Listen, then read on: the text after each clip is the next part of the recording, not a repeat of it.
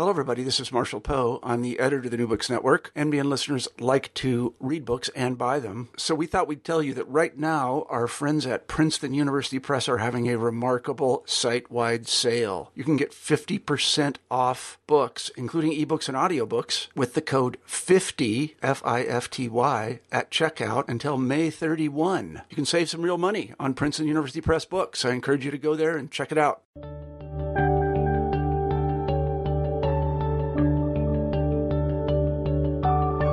Hello, everybody, and welcome back to New Books in History.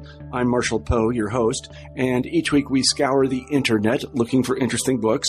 And this week I'm pleased to say we have David Dennis on the show, and we'll be talking about his fascinating book, Inhumanities Nazi Interpretations of Western Culture. This is a topic I know a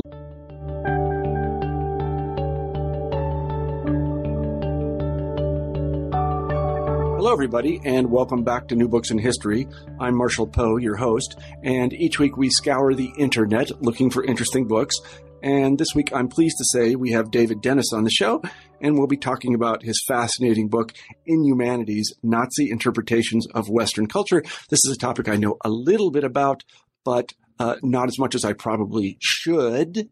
Um, I've read I've read some books on the topic, but I've never read one that goes into the degree of detail that uh, David has in, in in So it was a real treat for to me to for me to read the book, and I, I, imagine that if you're interested in the topic, and I bet a lot of you are, then um, you really should turn to it for insight into what the Nazis sort of thought about um, Western culture. I kind of put that in air quotes. I don't know if I should or not. Um, so, David, thank you very much for writing the book, and welcome to the show. Well, it's my pleasure. It's an honor to be uh, asked to do, uh, do this interview. Sure. So, could you begin the interview by telling us a little bit about yourself? Sure. Um, well, I'm presently uh, a professor of history at uh, University or Loyola University Chicago, and um, I uh, uh, focus on uh, cultural and intellectual history, modern European cultural and intellectual history, and so my uh, you know, long-term uh, experience has been to try to work out how to connect the mostly the fine arts uh, with uh, what we define as history, which is usually a little bit more politically oriented. But uh, uh, you know, co- colleagues will know that there are different kinds of historians and economic, political, military, and so forth. But general readers might not be aware that we do uh, focus on particular problems. And uh, really, ever since uh, college, undergraduate work at the University of Wisconsin, um, my uh, love has been both for history but also for the arts. So let's get right into the book itself. And the first question I want to ask you, and the readers may not know exactly, you've hinted at the answer. What exactly is the Völkischer Beobachter? What is it as a thing? Yes, the, well, the Völkischer Beobachter uh, was, I'm glad to say, uh, rather than in the present, but it was, it was the main uh, newspaper of the National Socialist movement. And uh, it uh, was a Munich uh, political rag that pre existed the Nazis by a few months, anyway. Um, and and um, it was just a four page publication. But as early as 1920, Hitler uh, um, had uh, expressed the need for a newspaper. He knew that the rallies and leaflets and so on were important, and that was actually the you know the core of his his rise and popularity at the time. But uh, this little party he felt needed a newspaper, so they purchased this. Uh, uh, it was already a right wing uh, um, uh, publication, but they purchased this quite early. And uh, from that point on, it became the main um, uh, outlet for uh, Nazi propaganda and Nazi presentation of, of um, you know, political positions. But then gradually, it, it expands into a much more complete newspaper. And um, by the early to mid 20s, you have, you know, it's expanded from a four page to an eight page format and to a full newspaper format uh, that includes, uh, you know, the news, the the um, uh, economic, economic, the the, the um, uh, bourse, um, uh, stock stock information. It has uh, want ads. It has advertising. It has uh, the weather. It has sports. It has um, uh, special sections and so forth. It's a full, you know, full-on newspaper by the mid 20s. It's shut down during the period that they're um, uh, um, uh, banned after the the uh, beer hall putsch. Uh, but then after that, as the party grows, so grows the newspaper. Mm-hmm. And then um, uh, once they're in power, it is uh, really the, the, the flagship uh, um, uh, media outlet for the for the party, and uh, reaches a uh, subscription level of uh, over a million.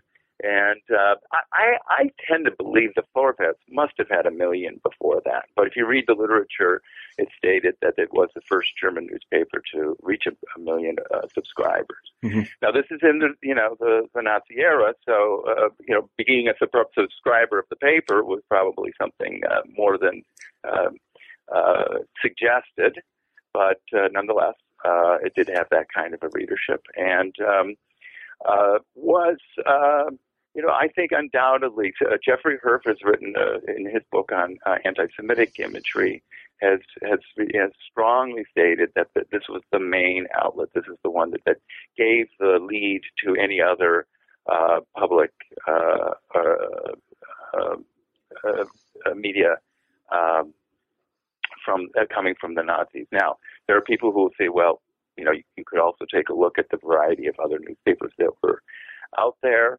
Most of those, though, were taken over by the Nazis, you know, subsequently, and uh, then followed, for the most part, the same line that the Volkische Beobachter was following. It was following the line of uh, press conference and press releases that were coming from Berlin. Uh, so you know, you know, the, the media was was was controlled by Goebbels, right? And then Goebbels did have the Angriff, which is a, another newspaper that he put out, and a couple of others, but none of them had the kind of uh, breadth and um, uh, I think broad impact that the Volkische Beobachter did. Mm-hmm. And the other um, thing that to, to, keep in mind is that uh, you know by turning to the newspaper, you're getting one. Of, of course, there are, are, are arguments that there you know, of a wide range of interpretations.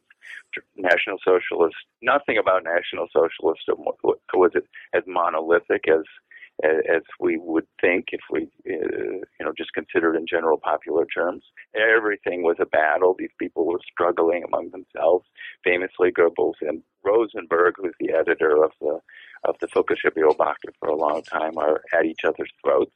But they were all at each other's throats. But this is the, you know, still given all of that, um, you know, this would have been the the public face of the of the of the party, and you know, for the most part, you're getting the party line as such as it is, or such as it's imagined by someone like Rosenberg, who wasn't insignificant.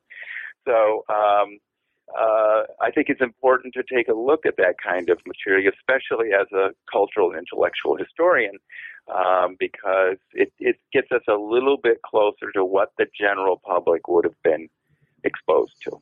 Mm-hmm. And um, you know, we could, certainly we can look at the you know infighting among uh, among the uh, the leaders. We can look at academic debates that are taking place in journals, and that tends to be where cultural and intellectualists are in focus. But you know, here we have an opportunity to look at you know the uh, well, I'll say the Fox News or the MSNBC, depending on who you're whose side you're on, that had that kind of wide impact, and uh, it t- takes us a step closer to what uh, your average German was at least being exposed to.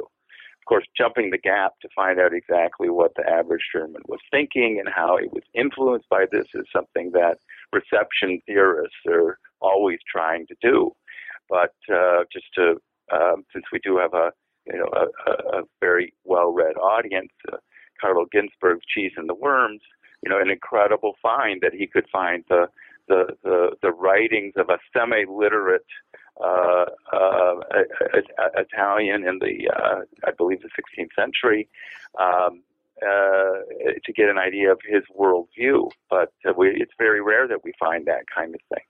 So we're getting closer, but the point is that uh, the newspaper is a is a broadly disseminated and general uh, representation of what it was that the Nazis wanted the people to think.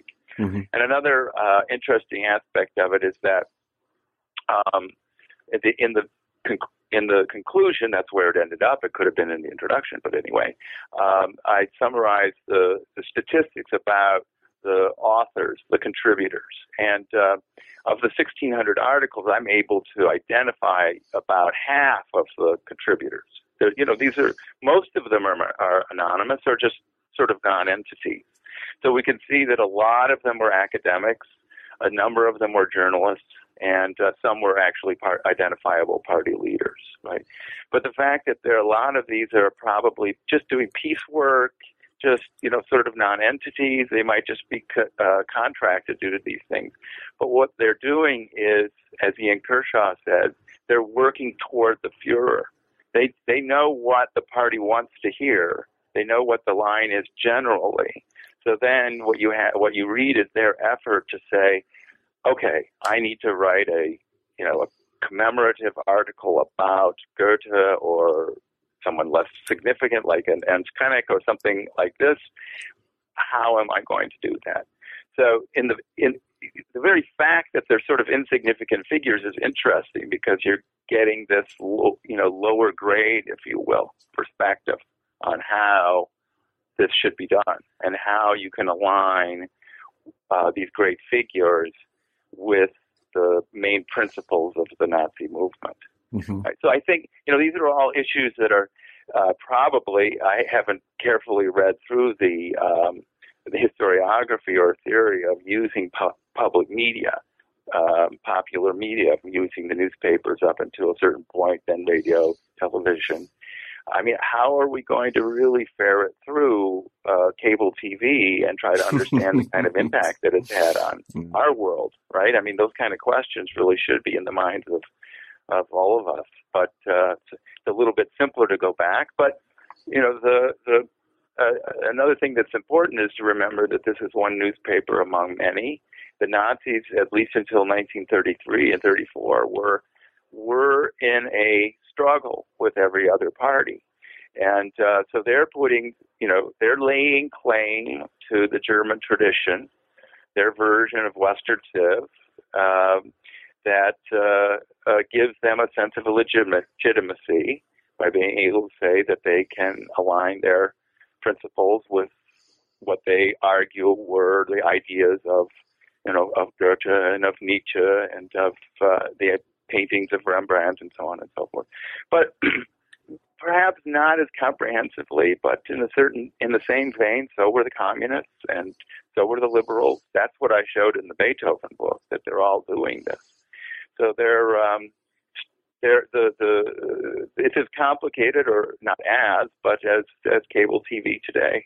Mm-hmm. And it goes to show that you really do have to pay attention to who's behind a media outlet and um, you know take into consideration that there are multiple views and multiple spins being applied to uh, not, just news but uh, tradition, culture, history.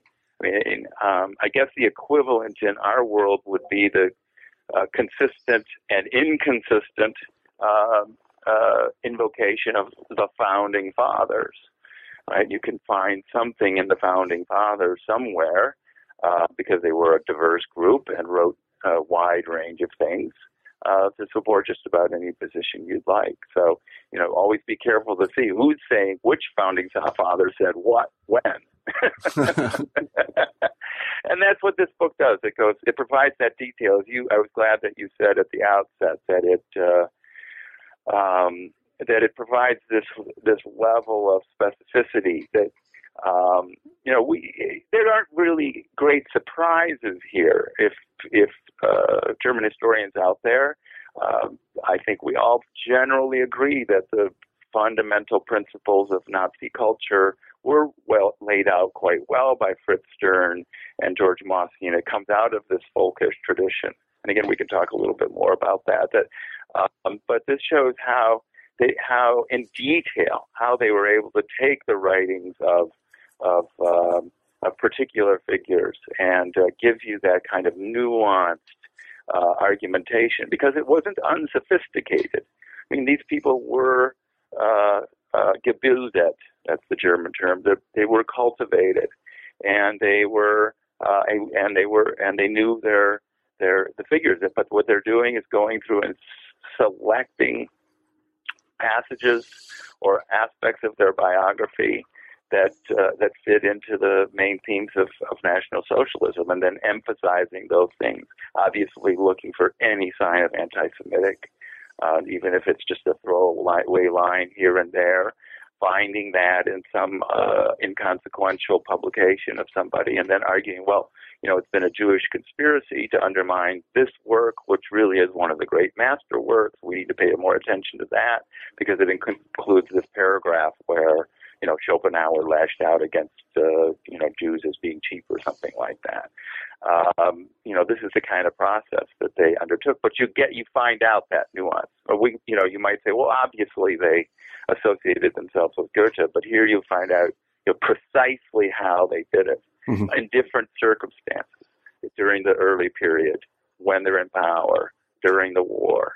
You know, there's some shift that takes place over that. Mm-hmm. And so it's actually it, it, was exhausting to put together and, and it can be exhausting to, to read. It's 530 pages of, of this detail, but you get a feeling for that um, that uh, well, really, what what Hitler uh, uh, theorized in uh, in Mein Kampf, uh, that process of sloganeering, of pounding away at these ideas of of of of, of uh, of repetition and what Mosse and uh, Stern recognize as a kind of liturgical process. If you say it enough, it becomes true. And so, reading through the book, you did you do get a feeling of that. It's a little different each time, but you continually hear that Goethe was a patriot, and Goethe wasn't a world citizen, and Goethe had an anti-Semitic streak, and Goethe was, you know, uh, could was in support of war when it was necessary, and so on and so forth. And you, if you hear that endlessly over 25 years of reading the newspaper, um, you're going to, you know, probably come around to presuming that at least there's something to that, you know, if it's not absolutely true. Mm-hmm. So, you know, I think that's the value of, you know, one, uh, looking at a newspaper, and uh, even though that's it's just one newspaper and it's uh, um, there are other elements that could be incorporated into a comprehensive study of what the Nazis said about culture, but that's a you know a that's a, something we all have to work on together to do. And then, um, you know, going through those details mm-hmm. uh, from individual to individual. Mm-hmm. Well, let me ask a kind of open ended question. This may be the wrong approach to eliciting what the Nazis thought about Western Civ, but I, when I teach Western Civ or have taught it, I teach the students that it is for us, from our perspective, a literary tradition. We have this canon. There are these texts that have been picked out and it gets passed on from one generation to the next. And so I explain to the students, that's what I'm doing now. That's my role. I'm going to pass it on to you. And so we begin, um, actually in the class that I teach, we don't, uh, do the Hebrew Bible or anything like that.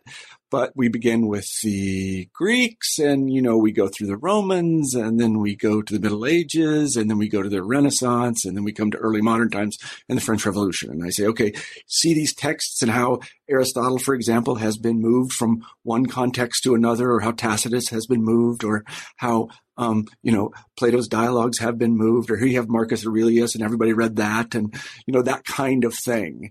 Um, and it adds up to oh, this package of texts or ideas that we call Western civilization. But it's more than anything else. It's very, I hate to use this expression, but it's very multicultural because these texts get put into one kind of Sprachraum. You know, they get put into one linguistic context and then translated into another and another time and so on and so forth. It's not the product of any one group of people. It's, it's this sort of agglomeration of, again, I like this word text of, of books or ideas that kind of mm-hmm. ends up with us. I take it that the Nazis did not think of it that way. Well, I, uh, okay, uh, I that's exactly the way I you know teach Western Civ. I think that and that and that Western Civ has become this uh, you know this story right? This story that we tell uh, ourselves, and then, uh, and in fact, there, whenever there's talk about sort of eliminating Western Civ, it's, it's often immigrant families that come and say, "No, we don't want that eliminated from the from the from the class because we want our children to understand yeah. this background that we're coming from." So it's it's it's not even, a, but it is a construct. In any case. So that would be the difference. You know, you you've articulated there's those selections from different period, you know, different periods that shift a little bit for the most part, but we we think of it in terms of a canon that's kind of fixed. And in general, in the United States, we I think that if you look at most Western Civ texts, although some since the 60s have brought in, you know, uh, some other questions about groups that have been left out and principles that are hypocritical, and of course the reality that our democracy is incomplete and imperfect. But it it it it highlights this idealized version of Athenian Greece and uh, the Republican side of Rome, and pick and those principles of rationalism, right. uh, a scientific orientation to things, uh, uh, something trending toward democracy, etc., are are highlighted in that story. Right, yeah. but even when even when you teach the the Greeks, you one should remind people that you know, especially in generations prior to us, they knew much more about the Greek tradition than we did, and that they knew that the Greeks could also be quite vicious, could also be quite militaristic, could also be quite spiritual. What what Nietzsche refers to as the Dionysian, in his effort to correct that overemphasis on the Apollonian, Apollonian yeah. right? Uh-huh. Right. So that romantics will say, um, or or uh, authoritarian uh, uh, um, uh, absolutist monarchs would have emphasized perhaps more the militaristic side or the imperial side of Rome, right? So there's always picking and choosing going on, even within you know the Sprachraum that you you've identified, yeah. right? And um, so the the I, I don't I don't shake a stick at the Germans for having their own variety of what we would call Western Civ, and what in this framework is referred to as Kultur, this tradition of yep. Kultur, that that uh, instead of culminating in uh, you know the the uh, the actions of Thomas Jefferson culminated in the, the construction of the German nation. You know they're constructing their own story. So uh, coming around to the you know our subject, uh, there was there was a pre-existing uh, conservative German nationalistic version of Western culture that pre-existed the Nazis. And it's you know, in, in looking at this, it's important to remember that. And it, the, the Nazis really didn't make up much at all. They were just very good at at at at, at, at synthesizing it, blending it, selling it. Uh, and, you know, that's true of just about every aspect of their pike, including the anti Semitism. So, you know, that's just something that people like Fritz Stern and George Mosse showed us in the 60s, and other scholars have shown us ever since that these anti Semitic, for instance, principles go back at least into the 19th century, tacked on to the long 2,000 year history that pre existed that. So, by the mid 19th century, coming out of the Romantic period, when the Germans are trying to construct something called a Germany out of the uh, mass of German principalities that were unable to really put it together, right? They emphasize uh, blood, language, and culture. Okay, and that's and that's when these this story is put together. Um, and people like Houston Stewart Chamberlain and Paul Lagarde and uh, some others that we associate with this crazy right wing, um, uh, not very well known in their day, um, yeah, broadly known, they're known in their own circles, um, are the ones that really, you know, uh, constructed the story that the Nazis tap into and sort of refer to. Then by the 1920s, coming out of the First World War, you know, there are a broad, there's a broader range of people who understand the things in this way. You can go to the university and you're going to be taught, you know, to a certain degree. You're not going to get the American or the British or the French version of Western Civ. You're going to have this Germanic version of it. At least that's going to be in the air. Um, and uh, and then coming out of the crisis of the of the war, and of the, the economic and political uh, ca- catastrophe that followed in Germany, um, groups like the Nazis, but especially the Nazis, take this tradition and say, let's look at this.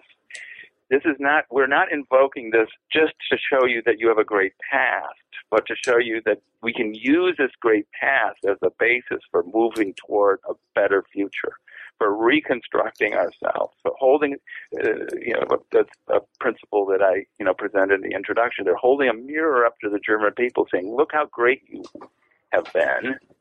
Now we need to use those things to move forward. Now we're going to do that by at the same time that we're going to eliminate things we don't like.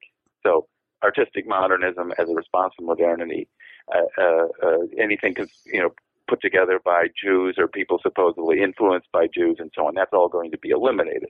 So in the end, the constructive side of their project, you know, is uh, it's stillborn because they cut out all of the you know the really innovative things happening. So it becomes an invocation of just tradition. Okay, so that's the broad you know frame for that. But I don't. But um, um, I I don't think I think what they do is heinous. The, the particular elements that they emphasize are troubling to us, but the actual process isn't unique right? Mm-hmm. A, a, tradition, a culture, a society, a group, a community. I mean, it's an imagined community, so they're constructing this just as we do. Mm-hmm. Just, just as we do. Mm-hmm. Now, the themes that the Nazis, you know, emphasize that do they do come out of this late 19th century variant um, that we that are, is referred to as folkish tradition, uh, a strong, you know, extreme. We'll say, you know, we couldn't use this term fundamentalist version of it, right? Uh, emphasizing um, uh, racial origins, you know, that we are that we are German and everything that's good and beautiful in the Western tradition has some Germanic base.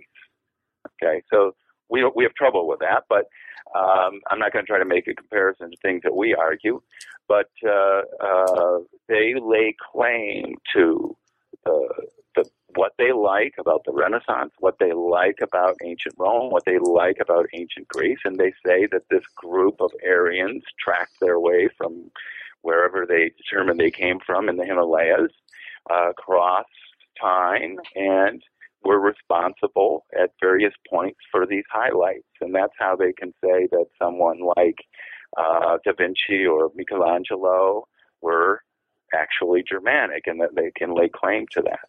The other thing that they argue is that everything is political. Uh, they are a revolutionary movement, and that's you know also you know something that the the far left was was arguing. But you need to be committed to something, and art itself can't be needs to be subsumed under the interest of the state of the of the of the country's mission. So they're always looking for some variation of patriotism, whether it be you know uh, uh, uh Dante's uh, uh, uh, alliances to Florence or other Italian city states, or Luther's general Germanness, even though there isn't a German nation at that time. Everybody needs to have a political. art is not to be done for art's sake art is done for the purposes of something uh, national. And then um, uh, an emphasis on militarism, an emphasis on on, on the need uh, when necessary to fight. So almost all of these figures are are uh, scanned for some indication of what they refer to as a fighting nature. And uh, you know, Da Vinci de- designed uh, uh, weaponry um, and uh, uh, Dürer uh, did a lot of military drawings, and Beethoven, you know, would get pissed off every once in a while and rail against whoever it was he was mad at every once in a while, and so forth. So you're looking for a fighting nature. You also, uh, they also emphasize the fact that even though these are uh, intellectuals, I put that in quote, uh, creative individuals. They're they're still in touch with their roots. They're still uh, average uh, uh, human beings at the same time. And this is this is because the Nazis want to be careful not to write themselves into the corner of of of deriding what they had they thought of as arid intellectualism. Uh, it, I mean, fundamentally, it's a popular populist movement, right? So they've set themselves up against these urbanite, uh, effete, lefty, Jewish inspired, or Jewish others. Okay, so they they want to appear cultivated, able to invoke all of these uh, great figures, but they also want to say that each of these great figures was also in touch with the people, and they, you know, they like stories about Anton Bruckner, you know, getting drunk. I mean, he drank a lot of beer apparently, and even throwing up, you know, so much, and. uh you know that uh, that Mozart was, uh, you know, a, a, a man of the people and so on. They also strongly want to emphasize a romantic component, which you know comes out of the construct of the of the Wars of the Liberation. So a, what they call a steel, what Goebbels call a steel romanticism, and that's this, this sort of it's murky, very murky. It's uh, Germanic uh, theory can be, um, uh, but that uh, you're not doing, you know, it's not rash, not it's not fundamentally rationalistic. It's not fundamentally enlightenment. It's not fundamentally uh, Athenian, we'll say. It's uh, Apollonian. It has this Dionysian component as well. And then they're always looking, uh, just scanning over some of the major themes that run through all of their their version of it, of the of the canon. Uh, they're looking for signs of anti-Semitic bile, and uh, you know the fact is they can find it in many cases you know, and that's a disturbing reality that, you know, Shakespeare did write uh, a Merchant of Venice. And, uh, you know, I don't care how you argue it. That is not a, that is not a, a complimentary uh, figure. Um, and, uh, you know, uh, Goethe did grumble a little bit when he heard about the opening up of uh, interracial uh, or uh, uh, I don't think, I don't even like to use the term race involved, and uh, but uh, uh, uh, mixed race uh, marriages between Ger- Germans Jews. He he is on record as having said something uh, critical of that. The difference is that we look at that and say, well, that's kind of anomaly overall. His principles don't fit with that, and where they say, no, that's the center of it. This is what he thought, and this is the most important aspect of what he thought.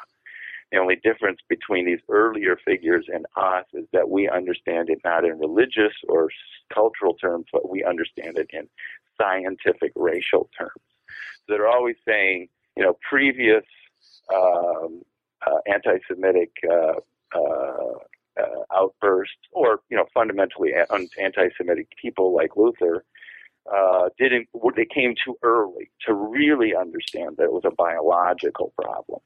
So they're constantly correcting their supposed predecessors by saying, "Well, he just came a little bit too early. He didn't really realize that it's a that this is a this is a, a, a pest that has to be eliminated, not something that you just complain about and uh, maybe um, uh, take lesser measures." Mm-hmm. Yeah. So you know those things we don't we don't those are you know those are things that certainly a, a, a cultivated German at the time would also have at least rolled his or her eyes at.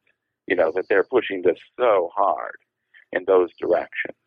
Uh, so I don't want to say that every German had that, but those kind of principles were in the air of this uh, this fund. I'll use the term fundamentalist Germanic worldview, and it it was part of university education. It was part of high school education for some, just as a strong fundamentalist position might be part of a, a education in, in, in, any town in the United States on different terms. Mm-hmm, mm-hmm. Uh, uh, I, I, have a question that sort of stems from my own personal experience, and that is as I was being trained as a, a Russian historian in the 80s, and I remember that one of the things that we did was we would critique Soviet uh, writings, and they always began with a kind of boilerplate. Lenin said this and Lenin said that, and they would talk about class struggle in an era in which there was no class struggle, and they would talk, they would, you know, you interpret go. popular rebellion. In other words, they, they were putting their spin on it too, and we would say, well, this is just ridiculous.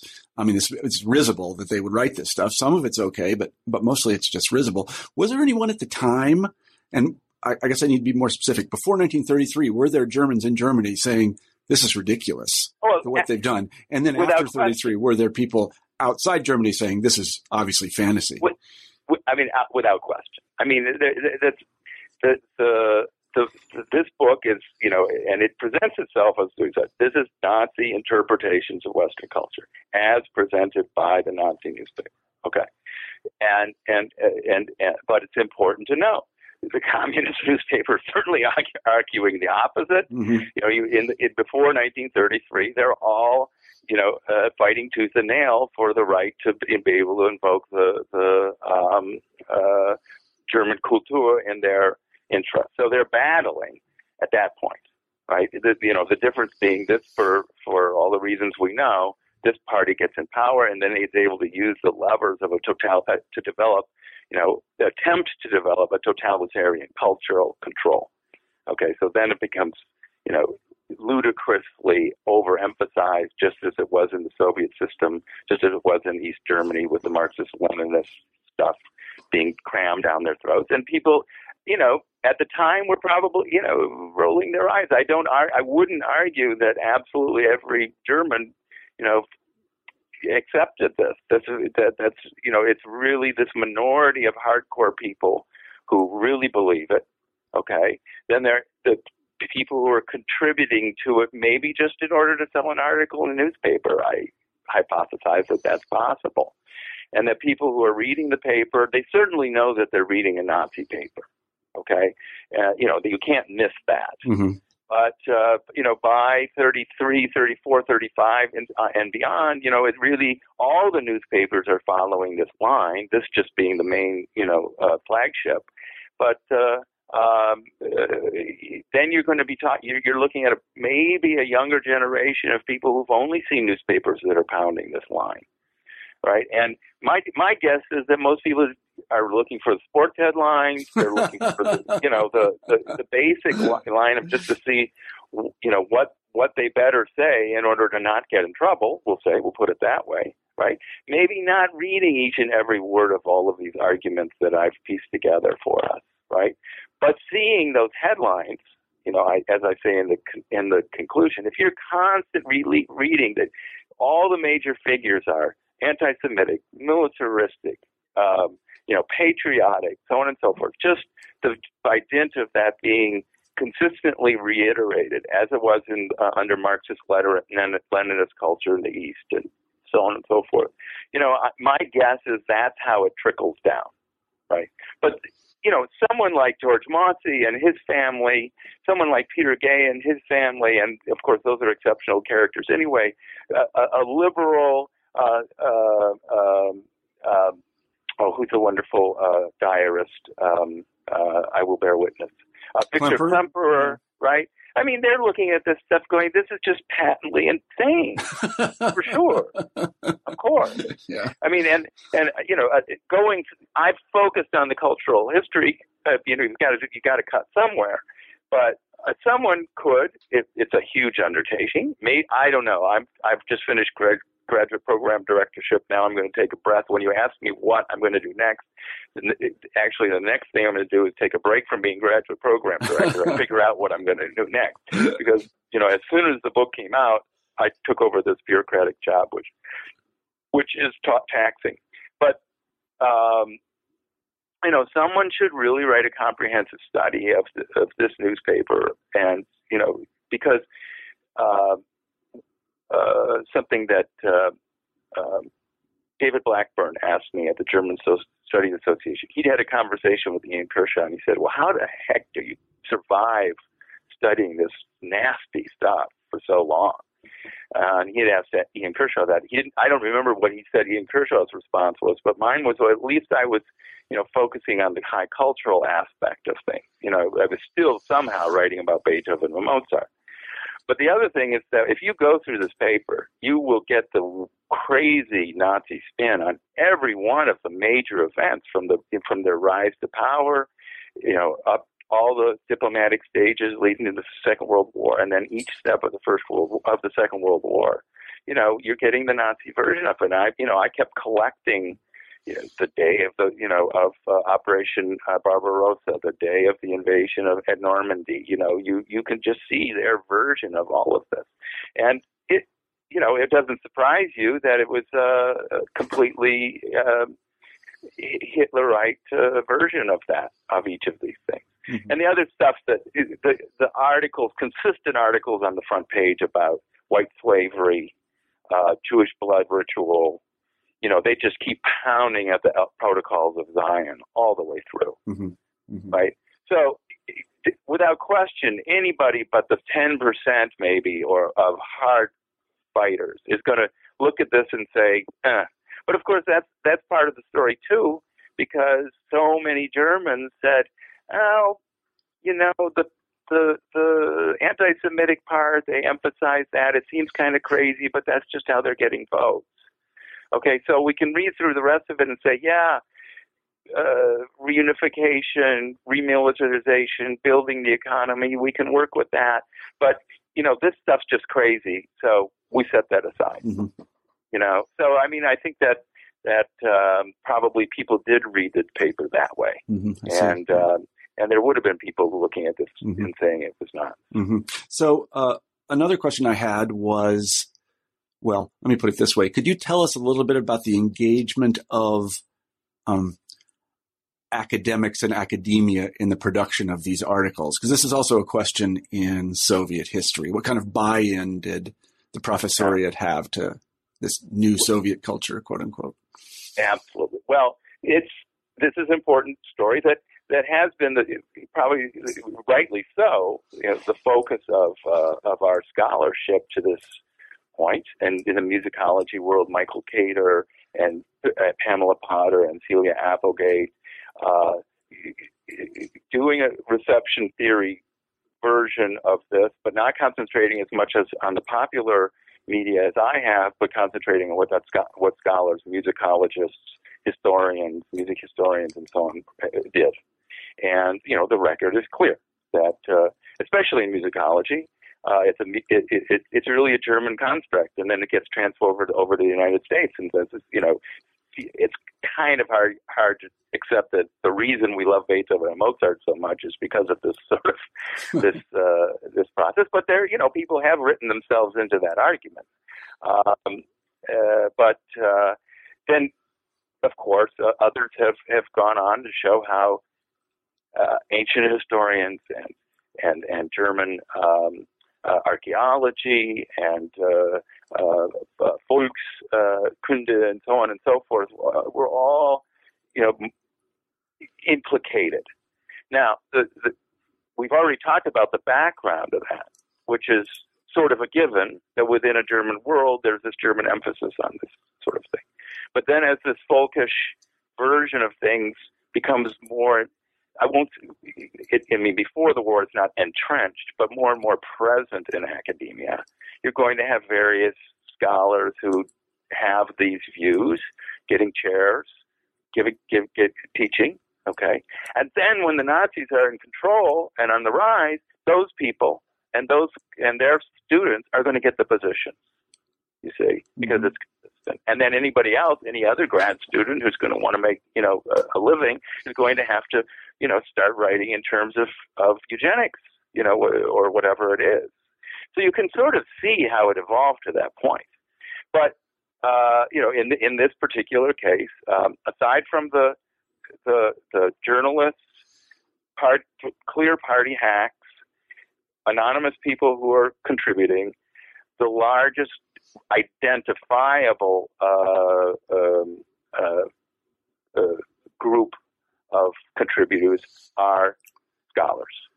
And uh, some of them are, are, are, are notable scholars, uh, not people that you would know unless you, you know, knew the field, but they're people who are significant historians, significant musicologists, significant literary um, historians who are being con- con- contracted by the Völkische Beobachter to write these commemorative articles. And when they do, they work toward the Fuhrer to make sure that at least some aspect of their article communicates uh, one or more of these themes, mm-hmm. tying the individual that they're writing about into the ideological framework. Mm-hmm. So yeah, they're involved. Mm-hmm.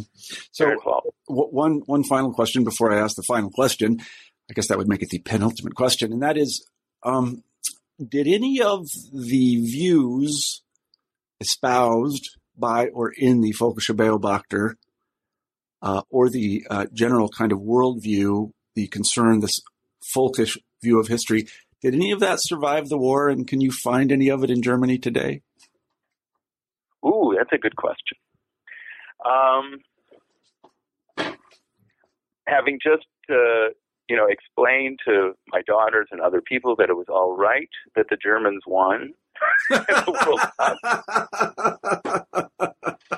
Yeah, that this is a different Germany, and um, we're talking about the World Cup, uh, by the way. Yeah, yeah. that's funny. Yeah, sure. I mean, there's this animus, of course, among my European friends. I should just to break in for a second. I saw nobody where I live, which is a very liberal place. I saw many people in Argentina jerseys. I saw nobody in a German jersey. Nobody, right? nobody. right. yeah, no, it's interesting. And then, and it, it's you know, my daughter said, "Well, that's because they they you know they initiated the first and second world wars." And I said, "Yeah, that's true.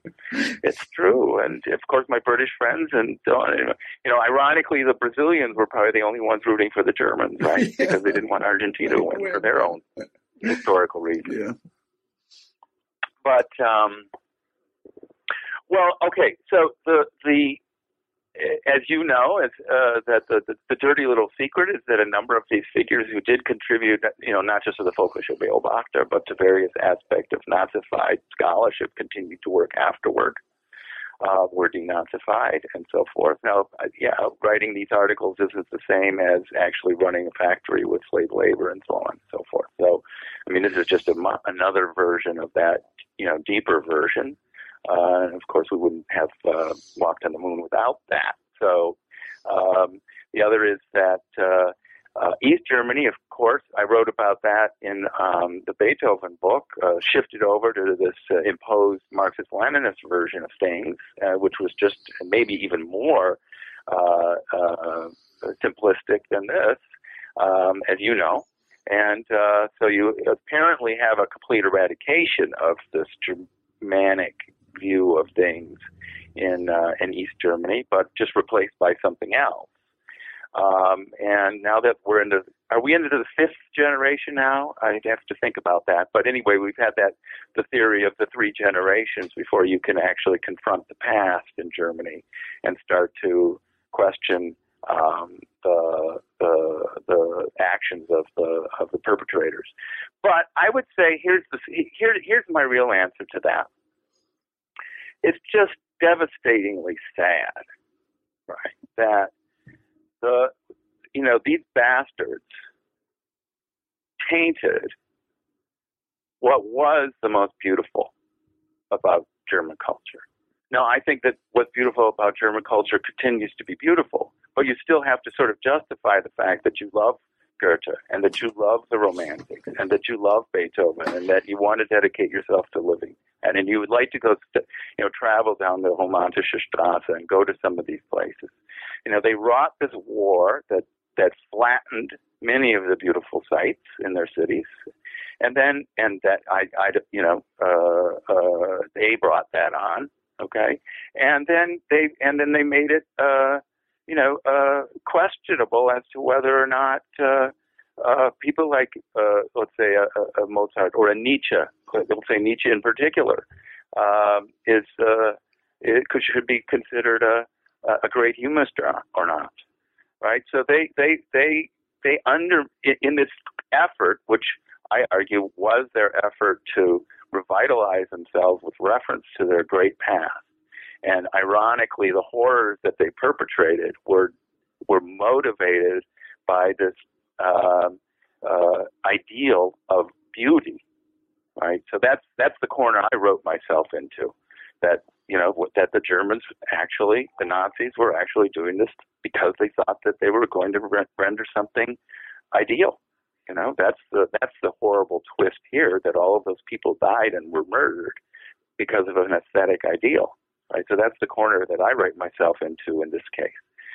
Right. But the fact is that they undermined it and they destroyed it for a generation of young people. Uh, and for and for young Germans, I mean, it's more Americans that come in and and say that they love Beethoven and Mozart, mm-hmm. and Koreans who go to Leipzig to study the music tradition. You know, it's not German kids themselves. I mean, they would much rather do hip hop. Now that might be right, but uh, I think it's in. I think the Germanic version. I mean, any any German of a certain youth is going to roll their eyes at any implication of this kind of of stuff, and that's that's good. That's good. but it's also sad because it, it also seems to involve throwing the baby out with the bathwater.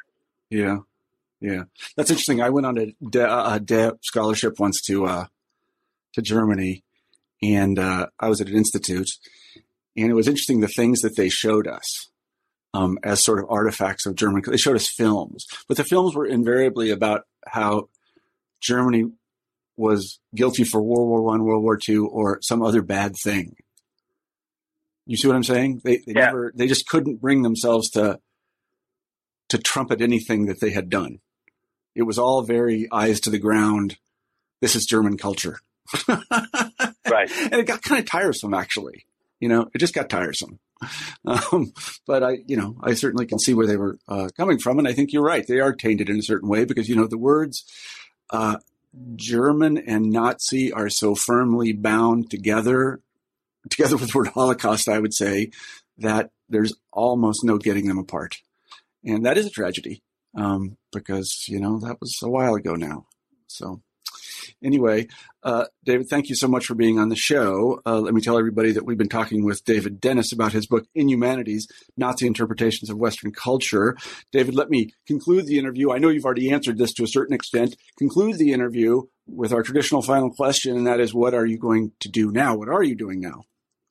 Well, um, as I, you know, my, my, my short answer is recover uh, from uh, because I took on the uh, graduate program uh, the same year that the book was coming out, and let me just advise people: don't do that Mhm.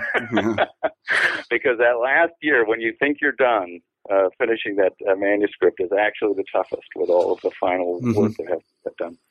Um, but my, uh, I'm going to uh, follow I my uh, uh, one of my mentors, Robert Wohl's lead, I believe, and that is to uh, try to do something very fresh. Um, and in, in the sense that he went from uh, First World War uh, uh, culture to uh, aviation because he was interested in piloting and so on, and uh, then wove that together with his profound knowledge of cultural history to write his uh, uh, his uh, uh, you know real survey of, of the impact of aviation on the arts and culture. Mhm. Uh, in my experience, the, the the big story is is um, the computer and uh, media and um, and the uh, digital uh, revolution, and Mhm. I really think that that we've got to try to get a grasp on that and the, the cultural impact of it. Of course, it's enormous. And um, that's why I was saying, I know, how are we going to figure out how we can, you know, write about the impact of cable news or something like that. But I really think that's where uh, where we need to shift attention if um, if we're going to, uh, uh, you know, keep up.